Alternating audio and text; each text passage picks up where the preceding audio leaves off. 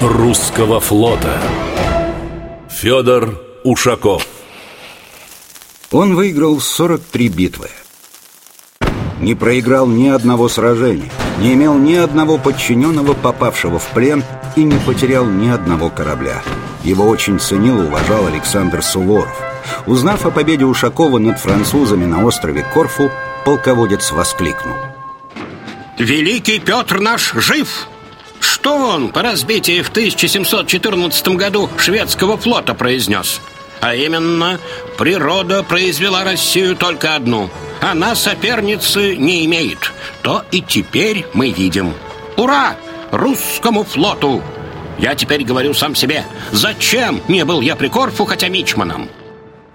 Однажды австрийский генерал докладывал Суворову обстановку и назвал нашего флотоводца фон Ушаковым. Александр Васильевич вскочил с места. Возьми себе свое фон. А русского адмирала, героя Калиакрии и Корфу, изволь величать Федором Федоровичем Ушаковым.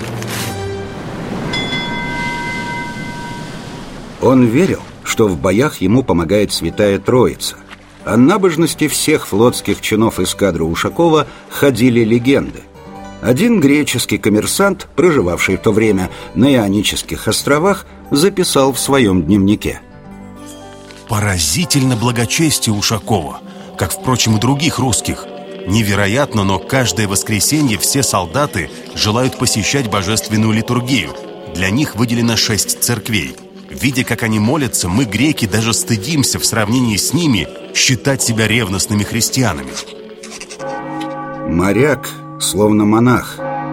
Постоянно должен молиться и трудиться.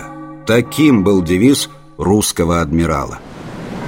Строгий, жесткий, очень требовательный флотоводец.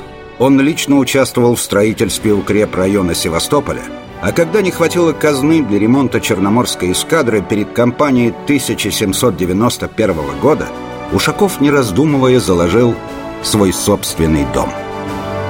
Федор Ушаков. Адмиралы русского флота